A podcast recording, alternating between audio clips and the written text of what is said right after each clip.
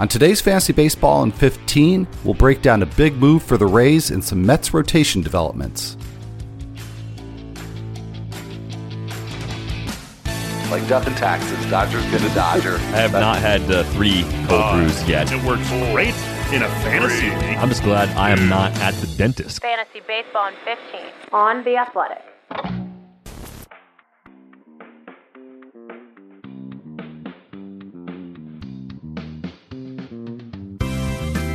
Welcome to Fantasy Baseball in 15, presented by Topps. Check out Topps Project 70, celebrating 70 years of Topps baseball cards. This is Friday, July 23rd. I'm Al Melchior. I am here with Derek Van Riper, and let's get to the big, big news trade deadline news. Well, trade deadline's still a week away, but Nelson Cruz going from the Twins to the Rays, uh, along with minor league reliever Calvin Faucher, in exchange for a couple of right handed starters, Joe Ryan and Drew Strotman. Uh, so DVR, uh, we can obviously look at this from a few different angles. Uh, I guess we'll start with the most obvious one, which is: Do you see any kind of uh, value change here for Nelson Cruz in fantasy? Looking at the quality of the Twins' offense to this point in the season and the Rays' offense to this point in the season, I don't think there's a massive change there. I think hitting in the Trop might be a tick more difficult than hitting at target field, but I also think Nelson Cruz is so good that it won't completely crater him offensively. So I don't think this changes a whole lot with my expectations for him. I'm excited that he'll get to play for a playoff contender. I think that was a clear area of need for the Rays, and I think the fantasy value of Joe Ryan is actually the thing I'm most interested in tracking in the short term because he was on my radar for really deep leagues like AL only and draft and hold formats back in the winter. Some really good numbers in the minor leagues of the Rays system. There are some questions about the overall quality of his stuff and how it's going to play at the very top level. But I think they at least have a guy who could be a credible back end starter on their hands, and they certainly need that not only down the stretch this season, but in future years as well. So, pretty interesting name coming back there. I think we'll see what comes of, of Strotman, but Ryan's the guy that I'm more interested in. Yeah, yeah, and a nice landing spot for him for sure, with the Twins always needing some starting pitching. And uh, sticking with the Twins, uh, who do you think inherits the playing time crater left behind by Cruz? Uh, we saw Willians Astudillo, first of all, get called up and then get a start on Thursday. Uh, do you think uh, this benefits him significantly, or do you think maybe Nick Gordon or somebody else gets uh, a larger share of playing time?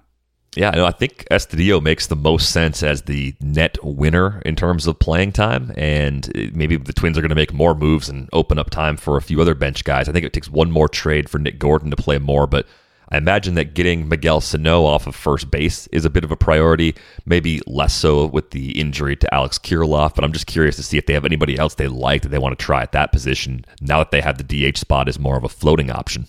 All right. And as for the Rays, do you see anybody here who's a big playing time loser, or will the Rays do what the Rays often do and just kind of spread it around?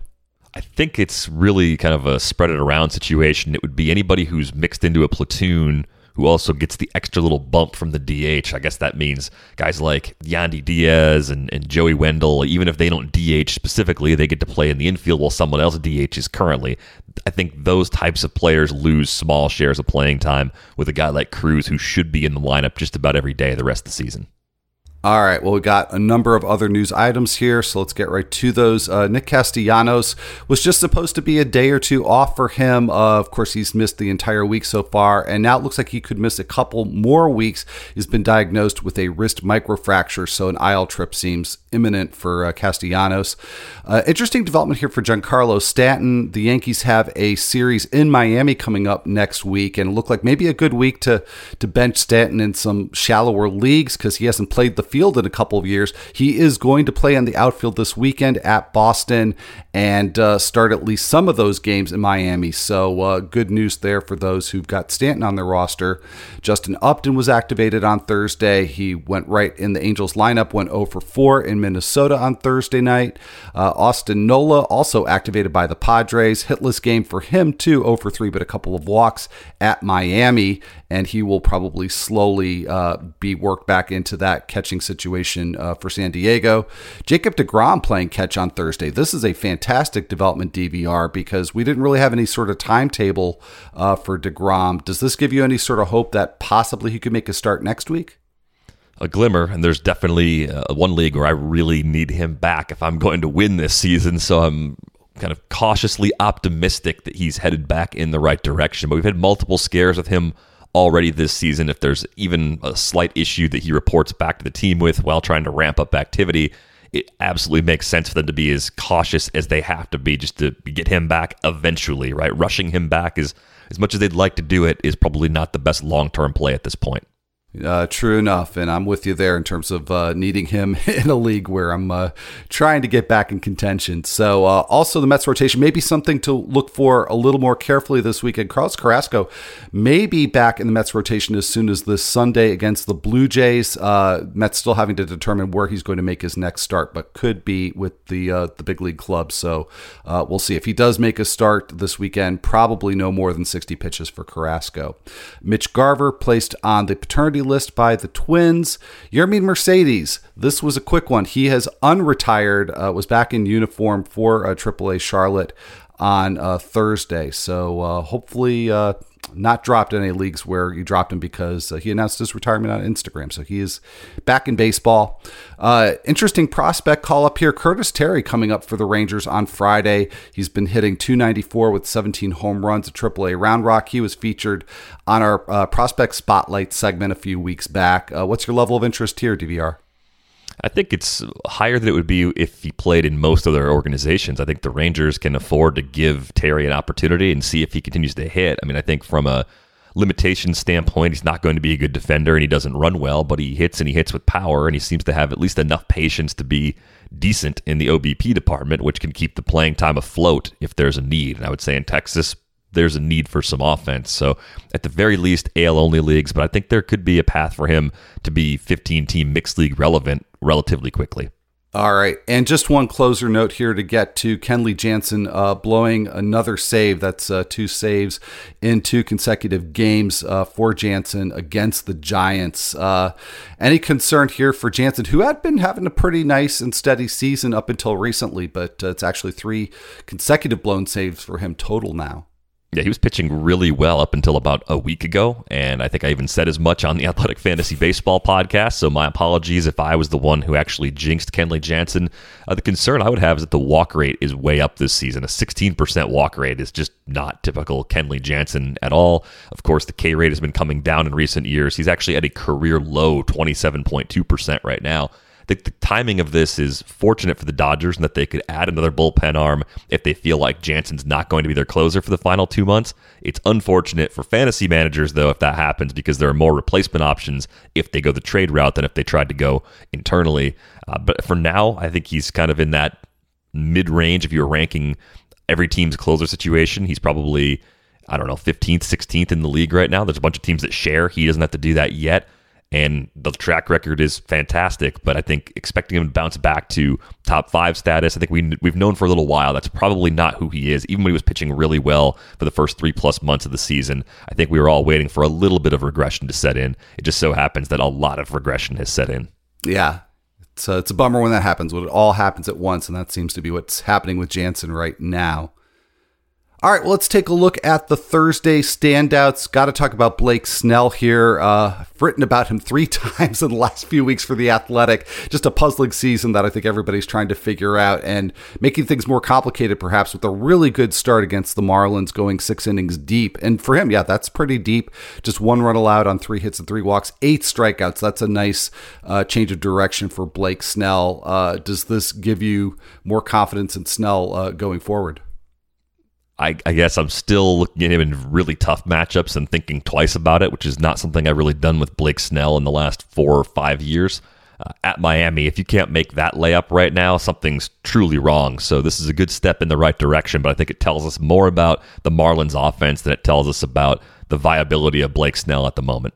Uh, yeah, and that's a good point. And the Marlins uh, last in WOBA over the last 30, uh, 30 days. The team that is just barely ahead of them the the Oakland Athletics. That is Blake Snell's next opponent next week. Uh, so would you go ahead and take take the chance there? Probably, yeah. I mean, we'll see if they make a trade between now and then. Probably right after that start, they'll upgrade the offense, so it could be good timing for Snell to catch them before that happens. All right. Well, pitching going better for Oakland than hitting of late. Sean Manaea, the latest uh, starter, put up a really, really nice outing. 13 strikeouts for him against the Mariners in Seattle. He's now got 55 strikeouts over his last 41 innings. I feel like this is the Sean Manaea we were promised when he first came up. Uh, what do you think about the the lasting power of uh, this new Sean Manaea? I think it's viable because he's got good command, pretty deep arsenal, and we've seen this before. Even it was even though it was in a small number of innings. 2019 looked very similar in terms of the underlying skills. He was missing bats with swinging strikes. He was striking guys out at an elevated clip. Kudos to the A's for for getting this out of him. I would say he's probably a top 25 starting pitcher the rest of the way when you factor in team context and park and the skills that he's showing us so far. All right. And uh, looking ahead to next week as well, Andrew Heaney, he's got a double dip that does include Oakland. Uh, went seven innings against the Twins on Thursday, uh, just allowing two runs on four hits, a couple of walks, seven strikeouts for Heaney, who's just been really inconsistent, but uh, about as good of a double dip as you can expect. A home start against the Rockies and another home start against Oakland. Uh, how do you feel about Heaney for next week? Good for next week. I think those matchups are good enough. If you get a home start against the Rockies, that's everything you could possibly ask for for the first part of a two start week. I guess the Marlins would be the second part of that that you really want, but uh, we can't get too greedy. So I'm in on Heaney for next week. All right. Uh, a couple of hitters to focus on here. Dylan Carlson with a big game. Hasn't had many of those this year, but hit his ninth home run of the season, couple of doubles against the Cubs. He is ha- having a little mini hot streak, seven for his last 17 with two homers and four doubles. Uh, what's your your impression of Carlson uh, so far this year? Do you think that uh, you know there's there's more where this came from, or maybe we expected too much? Maybe the expectations were too high, but I also wouldn't be surprised if he just went off in the second half and took that step forward and ended up carrying a lot of momentum into 2022. He's so young. We're talking about a guy that's got less than a full season's worth of big league plate appearances as experience. So I'm excited. If you've got Dylan Carlson on your roster, do not be surprised if he exceeds your expectations the rest of the way. All right, Cody Bellinger, uh, just in a miserable, miserable slump, really season long. 0 for 4 against the Giants on Thursday night. Now 0 for his last 25. 152 batting average for the year with just six extra base hits over 171 plate appearances. Where do you start Cody Bellinger next week? I guess the way I was thinking about it was would I sit him anywhere? And I still don't know if I want to sit him anywhere. The lineup around him is so good that even if he's not himself, he's still probably good enough to play in just about all formats. But the underlying numbers this year are miserable. He's striking out more than he did even back in his debut season in 2017. His barrel rate's a career low 6.9%. Uh, it's one of those things. If I'm in a 10 or a 12 team league, and especially if a league that only starts three outfielders, maybe in those scenarios there are ways to talk yourself out of using Bellinger. But in most of the situations where I'm looking at him, I have to keep him in just because the alternative isn't any more enticing.